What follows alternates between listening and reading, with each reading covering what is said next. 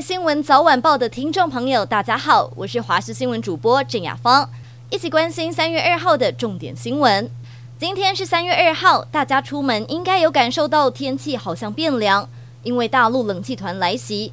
气象局提醒，今天清晨最低温在南投中寮十点三度，北台湾白天高温也会下降，桃园以北东半部要留意局部短暂雨。来到礼拜五，白天温度回升之后，周末又会有另一波冷空气报道。各位听众朋友一定要留意天气变化，而且冷气团影响的不只是温度。气象局长郑明典今天上午发文提醒，由于中国空气污染移入，很明确的境外移入型空气污染事件就要来了，而且是由北部开始。环保署也提醒敏感族群尽量减少在户外剧烈活动。曾被列为十大枪击要犯的风情卢兆琴，过去因为涉入捧恰恰光碟案轰动全台。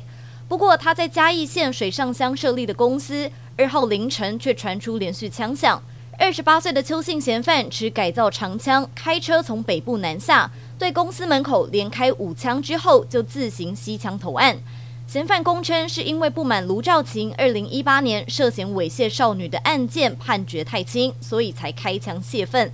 不过警方对这个说法存疑，不排除枪击案后另有藏镜人，要深入追查。体育焦点带大家关心的是世界棒球经典赛，中华队独缺的一块拼图，旅美投手邓凯威将在今天搭机返台，预计明天就会报道。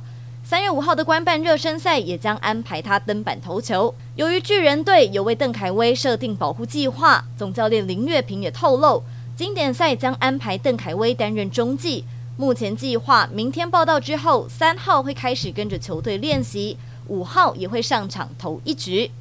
而在民生方面，国内出现两例猴痘本土病例，而且确诊个案一个住在新竹，一个住在高雄，目前都还没有找到感染源。医师指出，这表示病毒至少出现在两个区域，社区可能已经有隐藏的传播链。也因为猴痘感染者百分之九十以上是男性，所以如果出现女性感染者，社区传染的风险就会大大提高。卫福部长薛瑞元也强调，猴痘疫苗有必要增加采购，只是高风险族群怎么定义，会在今天的专家会议中进行讨论。最近缺药也缺鸡蛋，而且什么都涨。国产鸡肉也涨价了，有便当业者吃不消，停卖鸡腿便当。不过也有业者想办法压低成本，在彰化社头就有便当店用加拿大鸡腿，因为进口鸡腿一公斤一百元，价格比起国产的便宜许多，搭配三样菜，一个便当只卖六十块。上午十点半开卖，不到一个小时就卖光。接着关心国际动态。菲律宾马尼拉国际机场最近接连发生不肖海关安检人员窃取旅客财物的事件。先是有泰国旅客在机场接受安检时被偷走两万日元，而在三月一号又爆出中国旅客的智慧手表被安检人员偷走。安检人员知法犯法，让马尼拉机场的管理问题再度引发关注。